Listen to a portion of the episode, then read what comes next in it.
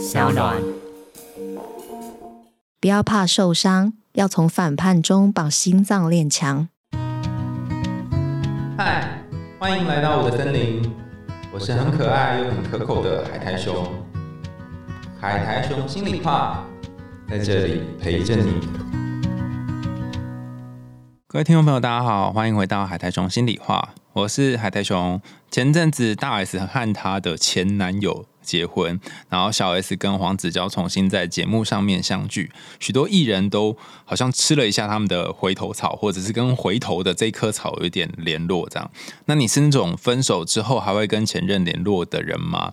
呃，很久以前我们做过一期要不要吃回头草哈，但是今天呢，我们很不容易邀请到一个非常非常知名的 KOL，叫做。奶妈，那我会知道她是因为我的朋友们就朋友圈每天都在分享她的文章，然后她非常厉害哦，每篇文章都是三四千赞，在这个触及率非常低的情况下，还可以有这么多的人在阅读她的文章，而且他的每一篇文章都超级长，就是非常非常非常多的文字，然后每一个人都可以看完，然后还给回应，我觉得真的很不容易在这个时代经营内容。那我们掌声欢迎奶妈。嗨，大家好。哎，你为什么叫这个名字啊？我每次都一定会先问这个问题。其实我叫这个名字是因为我的英文名字叫哪一玛，大学的英文名字，然后念快一点之后就是奶妈。哎，这个名字它有原本的意思吗？它没有。你说英文名字吗？英文名字原本的意思好像是来自异国的花。哦，嗯，哦，奶妈看起来本人也像是来自异国的花，就是像一朵不会长在这里，可是你会觉得它长在这里，好像跟这个空间又有一种融合感觉的花。哇，很高的称赞呢，谢谢。就感觉就是这个 feel 这样子，嗯，所以这个名字就这样，然后后来就变奶妈奶妈这样。对，其实我现在是有点后悔取这个名字，想要改回我的本名。好，那你可以今天公开跟大家讲你的本名，这样。对啊，因为我的本名叫高瑞熙。哎，我觉得改成高瑞熙也蛮不错的，有什么不好呢？高瑞熙很好啊，所以才想改高瑞熙啊。哦，那就就是通常这个 SOP 是这样，因为我做过这件事情，就我知道，也就是奶妈，然后后面 dash 高瑞熙，先改成这个，然后慢慢慢慢再把那奶妈拿掉，你就剩下高瑞熙。对，其实这就刚刚在跟海苔兄有稍微聊了一下，就有提到说为什么会非常认真的经营社群。嗯。那其实 我在成立这个专业，如果我当初是有抱着很认真经营社群的态度来的话，我就不会叫奶妈这个名字。完全就是在一个不知不觉的情况下。其实有一天就是觉得说，我觉得写作是一个非常能够让你不断的在里面挖掘你自己发生什么事的状态。嗯，因为有一个作家叫做西苏，然后还有在推崇一个叫做阴性书写的东西。嗯嗯嗯。他就是在讲说，其实你可以不用想任何的事情，你就写你想写的，片面的、碎片的都很好。写完了之后，你就可以重新整理自己。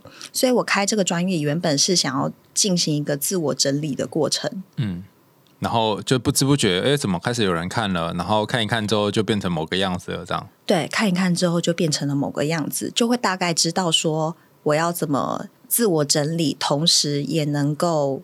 平衡大家喜欢在意的议题，因为我们都是跟外部的世界有互动，有互动来产生心理的连接。嗯，所以那时候是想从娱乐新闻出发。嗯，因为其实大家在看那个《史记》啊，就是会看那个司马迁，不是有分好几个部门吗？什么《帝王本纪》《诸侯》啊，《刺客列传》。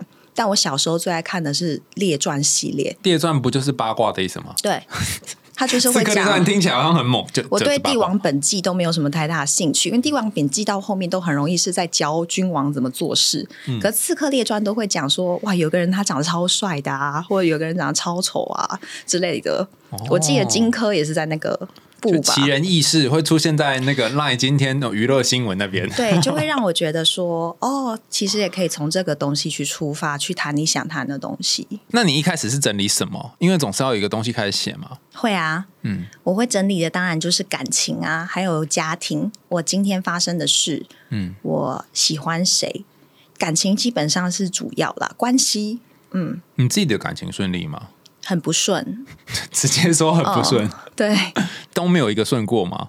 有啊，有一个在大学交往四年的男朋友，那个很顺利，嗯，那原本是要结婚的，然后呢？然后我就喜欢别人了。我刚刚本来想说我要来那个同理你一下，就说哦，然后我就喜欢别人了，我就喜欢别人了，然后我就跟他说哦，我喜欢别人了。他说你喜欢别人了，我说对，然后就分手了。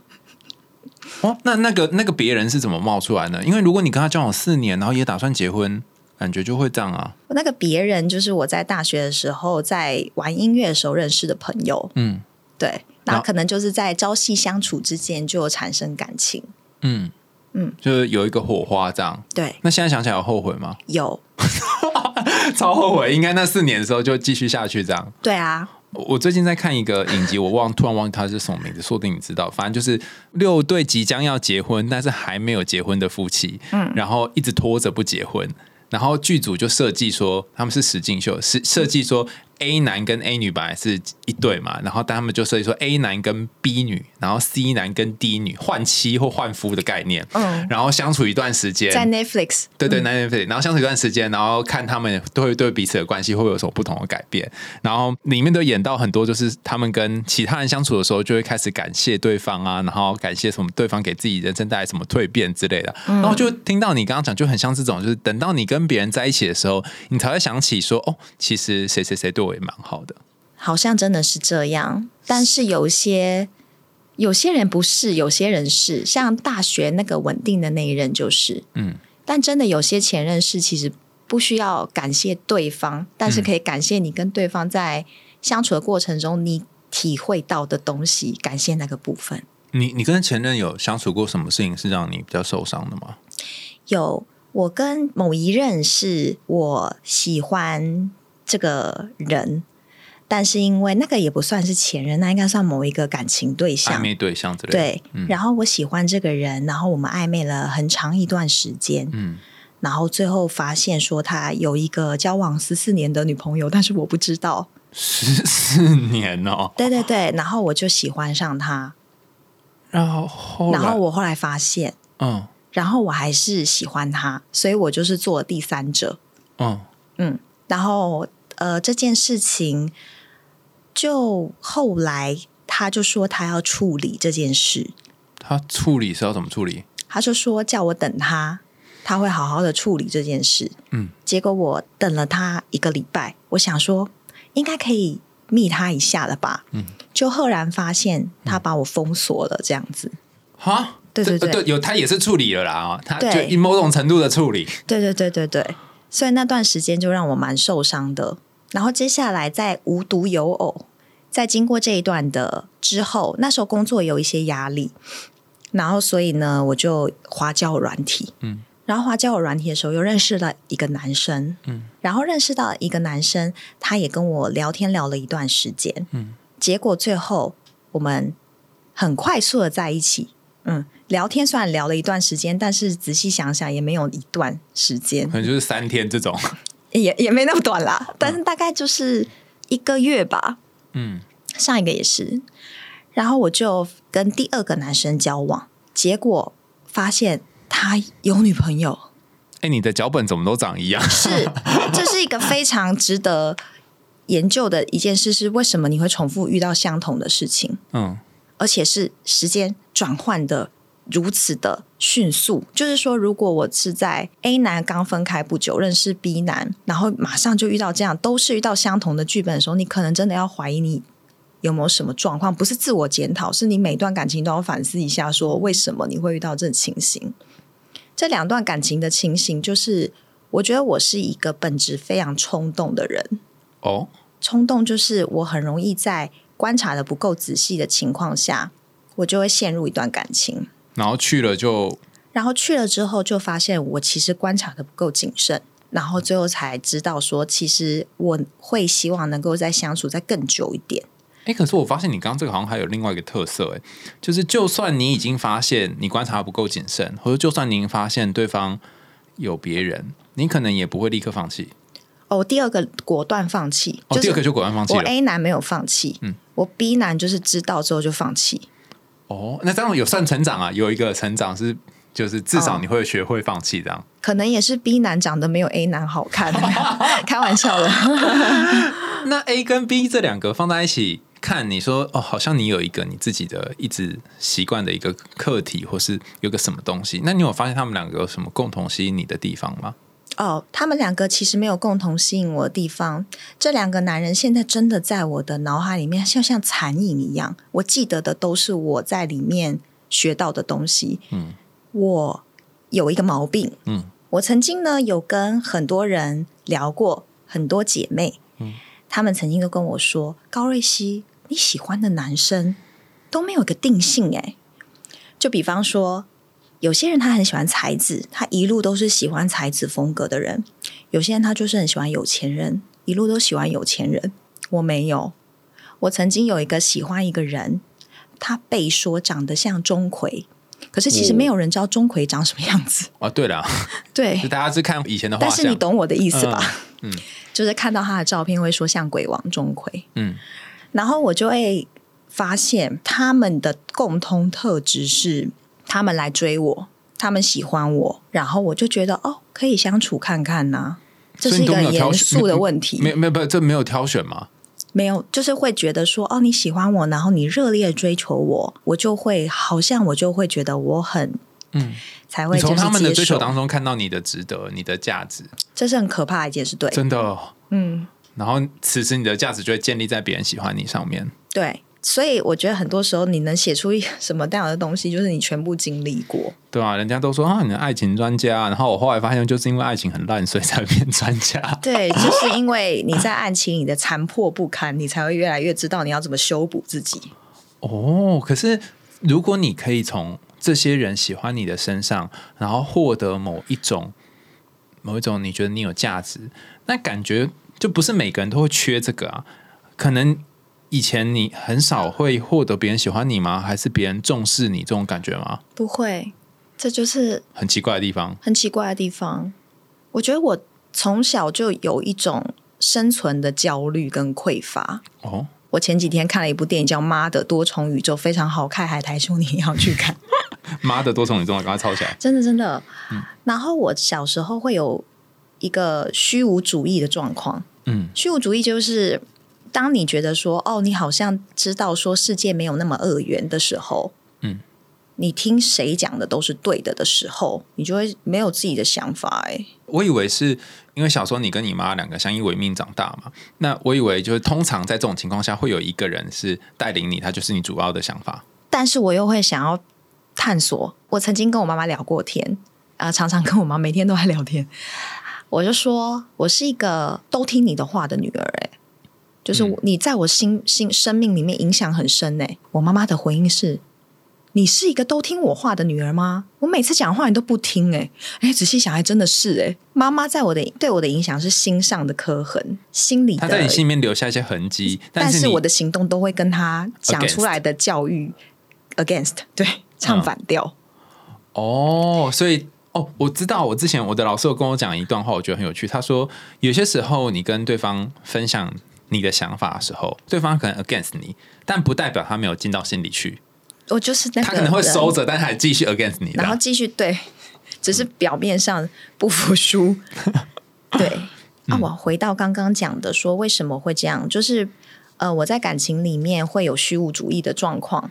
我会希望渴求被爱，我觉得是跟我小时候有觉得在探索的过程中，因为我妈妈其实开放我去探索各式各样的东西，嗯，然后我又那么爱唱反调，所以就更爱去探索，嗯，然后探索的过程中就会发现说，世界没有绝对的答案。比方说，很多人佛陀、耶稣会说啊，善有善报，恶有恶报，可是你真的会看到历史上有很多人。善没善报，恶没恶报。我曾经跟我一个前男友聊过，我说我跟你说，牛顿以前欺负莱布尼兹，霸凌他，嗯，然后他，你看他到现在都是没有怎么样。然后他就说，我的男朋友就说，所以牛顿没有生小孩啊，他祸殃子孙。我就说不是这样的。我说来，我们再讲另外一个例子，我就举了一个政治人物的例子。我说他做了很多坏事，可他的子孙都非常的。很棒，这样子，但是我不想说是哪一个政治人物。我发现任何一个答案都有攻破的角度，所以我不知道我能信什么。哎呦，这个其实是蛮可怕的，因为你没有东西可以抓着。这是过程，对对，我现在有，但那个时候的状态就是这样。那时候就觉得，OK，谁来谁喜欢我，我感觉到我跟你在一起快乐，我就去。然后去了之后，发现哎呦，其实没有很舒服啊，或者是爱我让对方没有很舒服之类的，是这样子。慢慢的，还是慢慢的找到自己是谁耶。哎，那你这么一说，我觉得那段时间跟你在一起的人，你说哦，我跟他在一起快乐或不快乐，可是那个东西好像没有真正塞到你心里，你还是有一个什么东西空空的。对，因为我没有我自己。然后那个空空的不是靠别人可以填满的。然后，所以你只是浮游在不同的关系，跟 A 跟 B 跟 C，可是心里面那个东西还是没有办法被满足。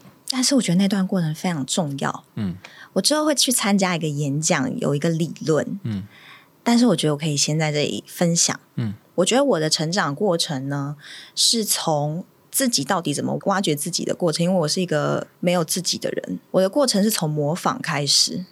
嗯其实我觉得模仿呢是一个探索自己的方式，就是这是一个很奇怪的事情，因为很多人就说你要做你自己啊，嗯，可是很多人就不知道说我自己是谁，所以我怎么做呢？因为也许有些人的自己是梁朝伟的那种自己，就是我比较内倾型、内向一点点，然后我什么事情我是比较不容易去。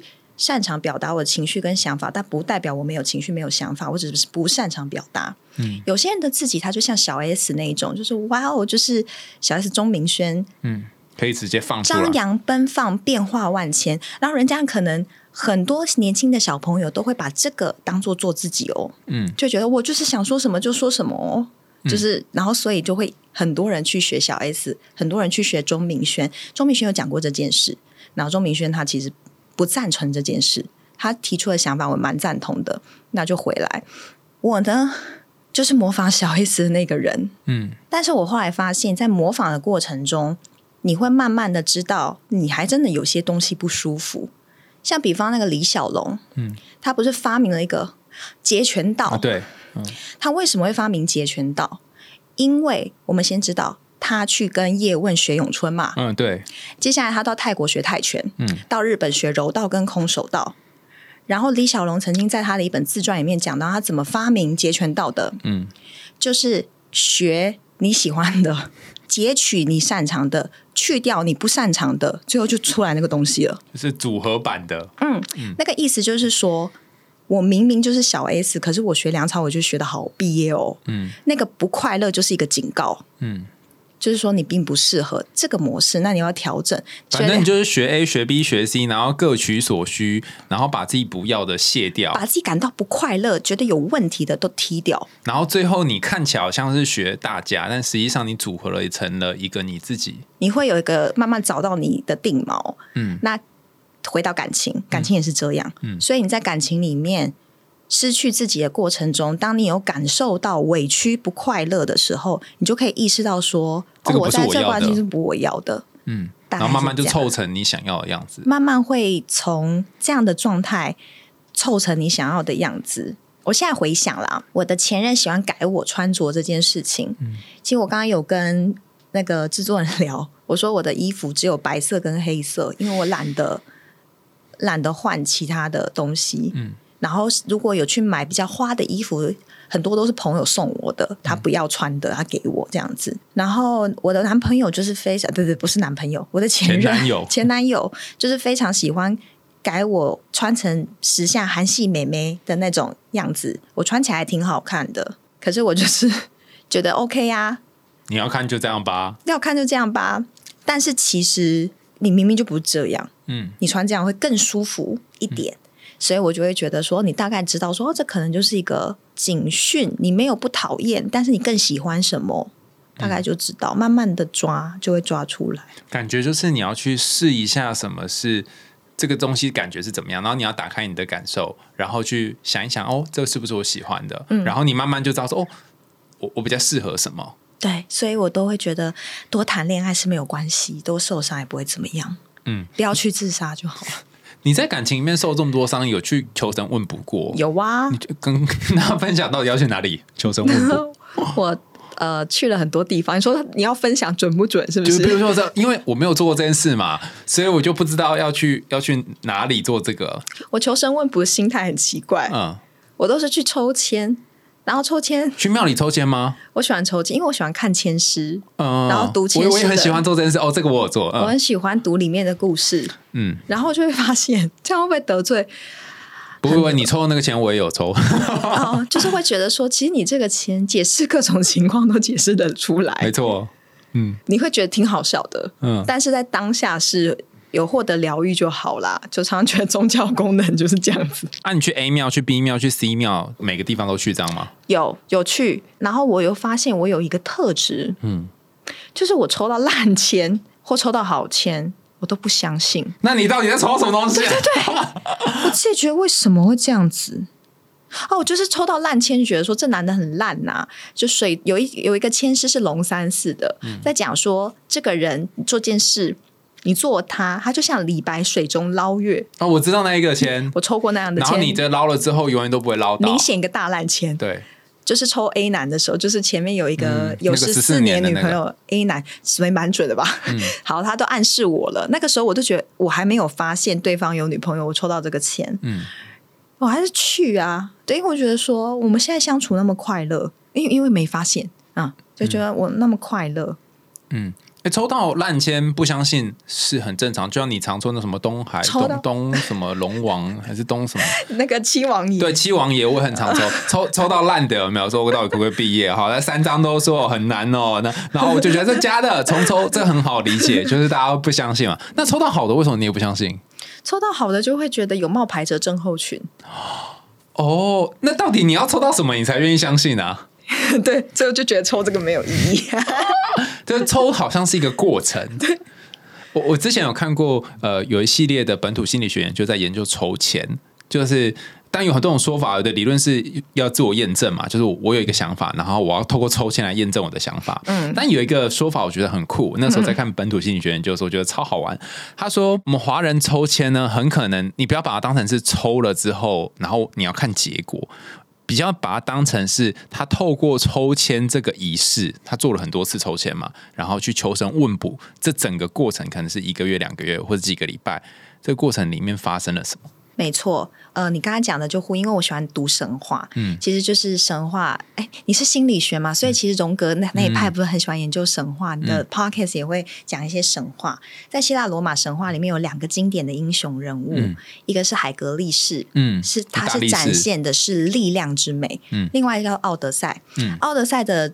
经典类型就是奥德赛，他没有海格力士的力大无穷。奥德赛最经典的计谋就是特洛伊的木马屠城，嗯然后当初奥德赛呢，他是靠着他的智巧取胜。那奥德赛最经典的一件事就是，他不只是奥德赛，海格力士跟奥德赛，他们都有希腊人非常喜欢的一种纯粹的真善美的那个东西，叫做勇气。嗯然后奥德赛他那个状态，就是我记得我之前看了他一幅画，嗯那幅画呢叫做赛人女妖、哦 Sy Sirens，，Sirens 我知道，嗯嗯，然后 Sirens 的故事简单就是述说一下好了。他经过一个岛，有听说那边女妖唱歌很好听，看不见女妖的样子，听到女妖的声音的时候，就会疯魔被拉到海里变成一滩白骨。那所以奥德赛呢，听完之后觉得想法不是说好可怕哦，就等于是我们抽到一个大烂签，说好可怕哦。是奥德赛说我想听看看，可是我又好怕受伤害，所以他就跟那个船里的水手讲说：“你们用蜜蜡封住你的耳朵，把我绑在船轨上。等一下看到我怎么样起机，你们都不要理我，你们就要把它拉得很紧。”那个故事呈现到了一幅画里面。我等下可以给你看那幅画，让我好震撼哦！就那幅画就会让我感受到的，就是他是如何的在体验这个过程，就是他在体验他听到赛人女妖，然后想要控制自己不下海，然后但是又身体不由自主的会想要扯掉桅杆上的绳索，然后就是想要下去。重点是身旁的水手蜜蜡被封住，他们看不到女妖嘛，听不到女妖的声音，那个才可怕。就是你会看到他们会觉得你怎么看不到奥德赛在他们面前变得不像自己，可是又不知道是什么让他恐惧。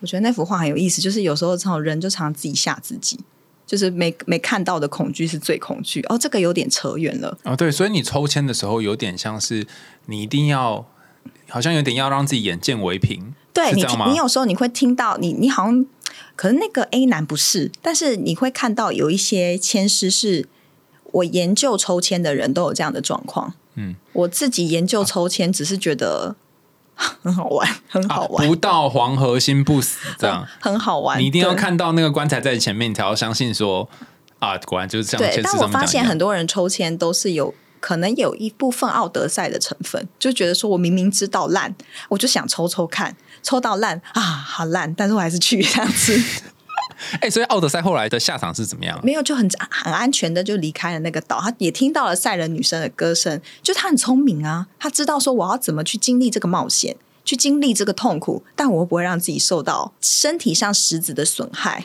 哦，我觉得很厉害耶。嗯，但但但但他这样也真的是蛮猛的，就是一定要去尝试看看就对了。所以希腊人他认为奥德赛跟海格力斯他们彰显的就是对挫折不可为而为之的勇气。嗯所以我其实，在不管是比方前男友吃回头草，嗯比方约炮，比方晕船，我的想法就是，我之前有跟一群好像年轻的学生聊过，我说你们就去吧，就是被火烧到之后才知道灼伤有多痛。嗯，因为你们从我们身上讲，你们还是感觉不到的，你们一定要亲身经历。哦，我我的我的这是我价值观，我还是觉得说这不代表所有的人，但是我自己是这样，所以我会觉得说，如果我不会去阻止你，我不会阻止那些人、啊。你你讲这个，我就觉得跟你你刚刚你妈在跟你相处的时候，好像有点像，就是小时候妈妈都会说什么说什么嘛，然后你需要用反抗或者需要用去尝试，然后换得你的东西。对我妈妈有点像德尔菲斯店的神谕，就说、你去打这场仗你会死。嗯，好，我知道了，就去。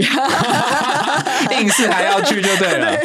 但是，所以我有时候也会想要带出一个议题，是说关于很多人会觉得倚老卖老。嗯其实我觉得孔子讲的没错，就是老者安之，少者怀之。就是我觉得老人跟青少年都是我认为非常需要值得关怀、关心的族群。那我觉得老人呢，特别是有一点人生阅历的老人，他们提出的经验是可以采信的。原因，就算他没有那么多人生经验，他只是一个大门不出、二门不迈的家庭主妇好了。但是，假设你跟你的家人始终维持了一个不错的关系，以他们对你的了解的时候，他们提出来的建议，其实可以采信一下，因为我觉得自古以来的人性是不变的。嗯，老人要听年轻人的话，是关于比方现在流行 podcast，、老人不太会用 podcast。然后我有时候都想，有一天我老了真可怕的原因，是因为我前几天我发现我不会用 Line Pay，、然后呢，我明明才三十二岁就不会用 Line Pay，然后我请一个二十岁的人教我怎么用 Line Pay 的那个过程，我突然就意识到说，我以后老了可能要有人推你出去晒太阳。会有一个我完全不知道的科技的物体的东西。嗯，我最近有这种感觉。对我妈妈有时候就会来问我 Excel 表怎么弄。嗯我希望所有的晚辈要对长辈有耐心。嗯，在有有一天你会变成这个长辈。对，你会不知道这个世界会高速运转，科技进步到你会完全不知道你能不能身体去熟悉这一切，的你的记忆力会缩短。但是老人能够听的是什么？就是海明威《老人与海》的那个经验，老人与海》也是在讲经验的重要。我出去捕了条大马林鱼，我说我要捕大马林鱼，就捕完了大马林鱼回来之后变骨头，因为就被吃掉了嘛。这《老人与海》的故事，我只是简单几句话带过。他其实讲的也就是这个过程，但是老人这个老人还是把他的经验传给了下一个想要捕大马林鱼的小孩。这是老人要做的事，就是告诉小孩说：“我在补人生征途之中，我经验到了什么。”这个人假设真的是渣男，我可以告诉你什么，你还是去去试没有关系。但是我可以提出一个方式让你做参考。哎、我觉得你刚刚讲到两个重点，第一个就是因为这个家人他可能够了解你，所以他知道你是什么个性的人。那跟其他人给的建议是不一样的。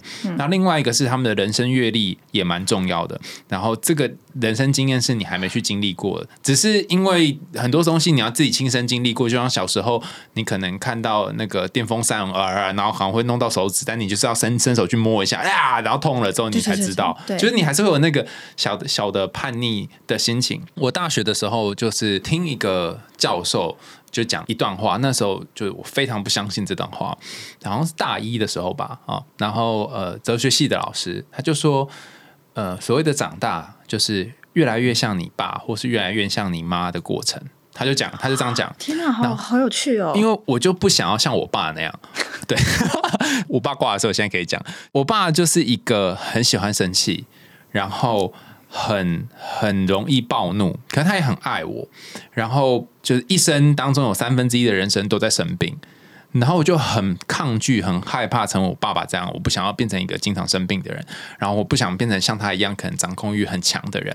可是，就荣哥也讲嘛，就是你你从你家人身上会看到一些阴影嘛。就其实这个我抗拒我爸部分，可能我在我身上也有。那我什么时候发现我这个大一老师讲的是对的呢？然后大三的时候，就跟我那时候的女朋友在一起，然后他就他也认识我爸，然后他们也有一段时间相处，他就说：“你跟你爸真的长得很像。”哎。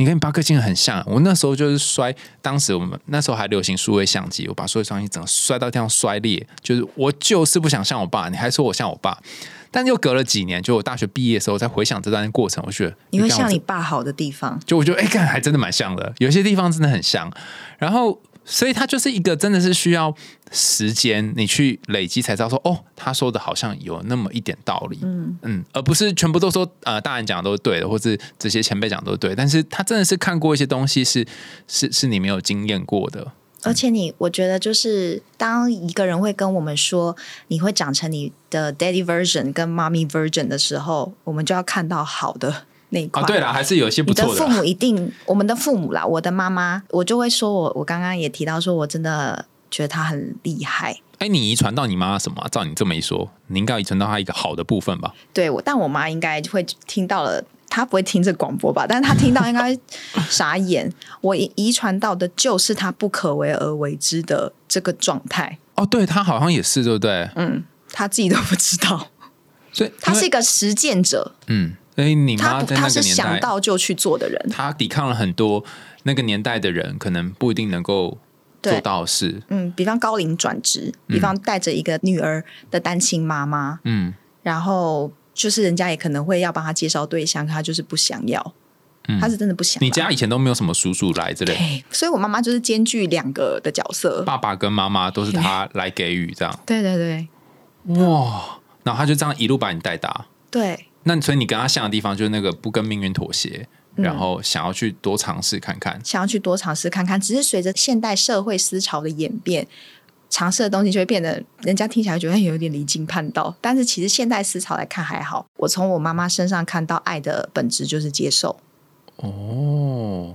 其实你妈在你身上展现出来这种就是实践的这个能力啊，也让你不但在平常你的工作之外，然后另外也去做你自己想做事。对，就是想干嘛就干嘛，想看书就看书，今天就不想写字就不写字。没有，其实我觉得你很认真的，你每天都还是有经营你的那个专业，然后每天都我我你几乎是每天写。可是我不喜欢，就像有些人会说你的照片都不 po 一些，我的照片没有规矩。嗯，就我的 I G，就比方 I G 可能会有些放一些比较有一点逻辑的照片。对，我知道，我没有，就是贴明星的照片啊，或者是你看想到什么就放什么这样子。对我经营社群的方式，就是我文章贴了脸书，贴了社群就不管了。然后有时候我喜欢在线动打笔记，嗯，今天开心就发，不开心就不发，这样子。哦，你真的是很做你自己耶。最好就最好就是有人不断跟你说啊，你怎么不要这样，你怎么不要那样，然后让你可以更做你自己。就是要有一个人来扮演那个角色。那那这这个真的是有一个过程，可是我还是觉得我到现在都没有很了解我自己。嗯，我最后要谈一个问题，就是一直很想问你啊，好，就是你有你有跟前任做过爱过吗？没有哎。呃，那所以如果。要回头怎么了？没有没有，我以为你 你的表情让我以为说你很压抑。不是我我的压抑是说，我现在刚刚怎么说？跟因为大家都会回说没有没有没有，但仔细想，说不定有哦。就是那个有可能是在什么桥段呢？比方说，你跟他已经分手了，可你们可能还在某个状态，然后你你可能还继续跟他做爱，有这种经验吗？或是你们两个在暧昧暧昧暧昧，然后好像也没有在一起，然后就就发生关系？哦，这个暧昧的没有在一起发生关系，有前任没有。嗯，那那个时候就是你们关系并没有稳定或没有确定下来，然后发生关系，但那个时候又不是想要约炮嘛？那那时候的心情会是什么？很好哇，为什么要一定要确立关系？哦，所以这个也可以。但是我是我觉得取决于你跟对方的共识哦。怎么说？就是因为我跟我发生关系的那个对象，嗯，他是一个非常理智，跟我一样理智的人，嗯，所以其实我们两个在就是不会有这种状况发生。就是一有，我就告诉他说，我觉得我有我好像晕了。他说好，然后他就会撤，然后跟对对对对，要怎么撤？就是晕了要怎么突然就暂时一个礼拜不找我，然后呢？然后我就好了。所以我从这边体会到了催产激素跟那个利尿激素。我就是觉得大家应该搞不清楚晕船的晕到底是。所以你的你的意思是说，就是你今天要搭船，你就去港口，然后上船，然后等到你觉得哦，我糟糟快晕了，然后说哎，不好意思，船长下船啊，然后你就下船。是，我会告诉船长，我说船长，我觉得我要晕船了。然后我的船长是一个非常棒的船长，他会说：“好的，那我现在就下船。”换言之，今天我船长跟我讲说，我船长变船员了，我就会说：“哦，好的。”你哦，我把船开到那个岸边哈，然后我们就一段时间先我们休息。对对对。然后下次你要在坐船的时候再去找他，这样子。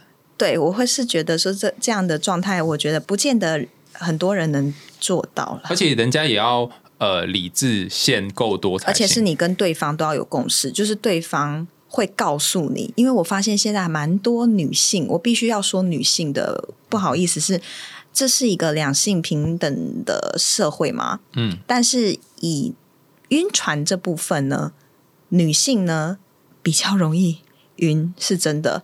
这跟我们的身体构造，就是我之前那个文章有讲过嘛，就是西蒙博瓦直接在。第二性的第十四章的性发动就有讲说，女孩子她刺激催产素有很多，就是她她很容易因为眼神的对视或者什么的产生感情。女孩子的高潮可以是这些部分，但男孩子的高潮是射精。但是我今天不讲新闻话，我一样讲那个爱情的哲学。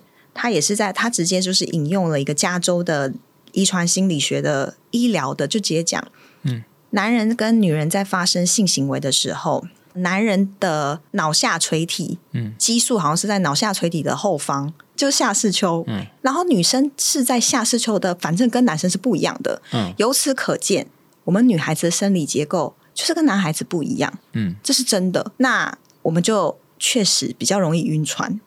我我之前在那个就爱讲钢化节目有讲到说，他们有调查说男生跟女生哪一个比较容易晕船？那的确也是女生比较容易晕船。当然个别差异还是有，每个每个还是不一样。对，以比例来算。对，然后女生比较容易晕船之外，还有一个就是你的状况如果比较不好，就那时候比较低潮，然后有很多的呃情绪上面的状况，那你也可能比较容易晕船。所以不是只有性别这个因素，还有其他不同因素。那我刚刚会问你说，为什么就是哎，可不可以在？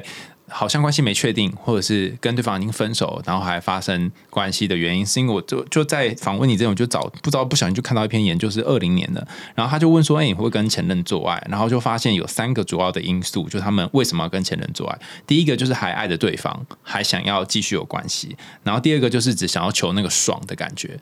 啊，那这两个都可以理解嘛？嗯。那最后一个比较奇怪哈，最后一个就是有一种矛盾的感觉，比方说。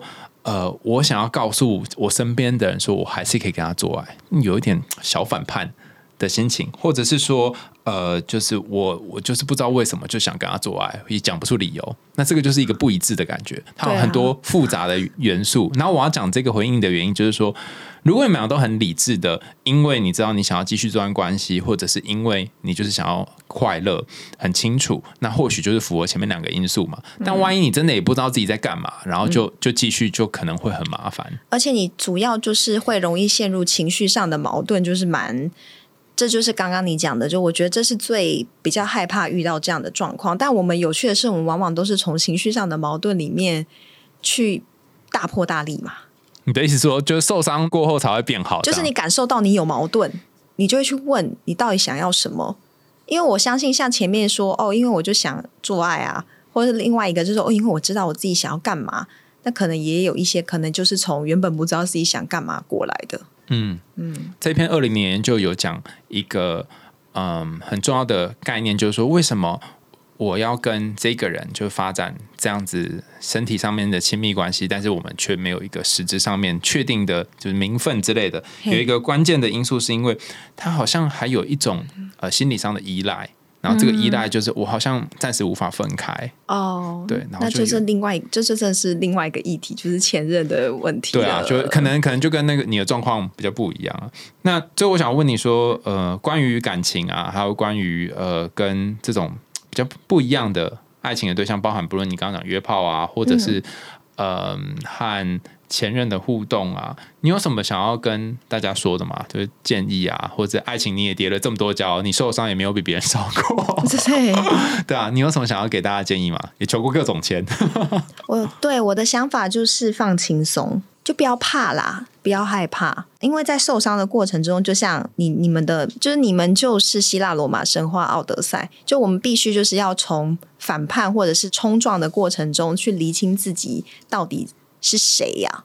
所以其实我会觉得，如果你今天去受伤了，那也没有关系。但是你请记得，就是你的心脏只会越练越强。这是我可以用过来人的身份跟大家做保证的，就是你的心脏会越来越强，强到有一天你终于知道，哦哟，其实没那么没就这样嘛，好像也没什么，就这样子，真的。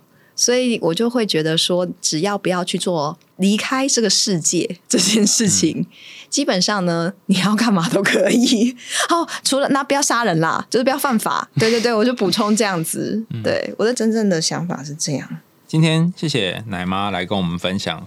爱情里面点点滴滴，真的是从什么呃上知天文下知地理，你什么都可以聊哎。你也是啊，你知道东西超级多的，然后我就觉得靠，你念心理学都比我还多，我说糟糕了，我怎么前面做了一个这么厉害的人？不会。然后如果你对于今天的节目，因为我们每个东西到底都点到点，点到点，然后有太多可以谈了，然后有兴趣的话，或者你还想要再听奶妈聊什么主题的话，可以在我们 podcast 下面留言说哦，今天对于哪一个地方还想要再多知道一点，然后跟大家说你今天听完的想法。那也欢迎大家透过 Sound On 这个平台赞助阿雄我们家猫咪的罐头哦，想听更多有趣的童话故事跟心理学知识吗？我们海苔熊心里话，下次见，拜拜，拜拜。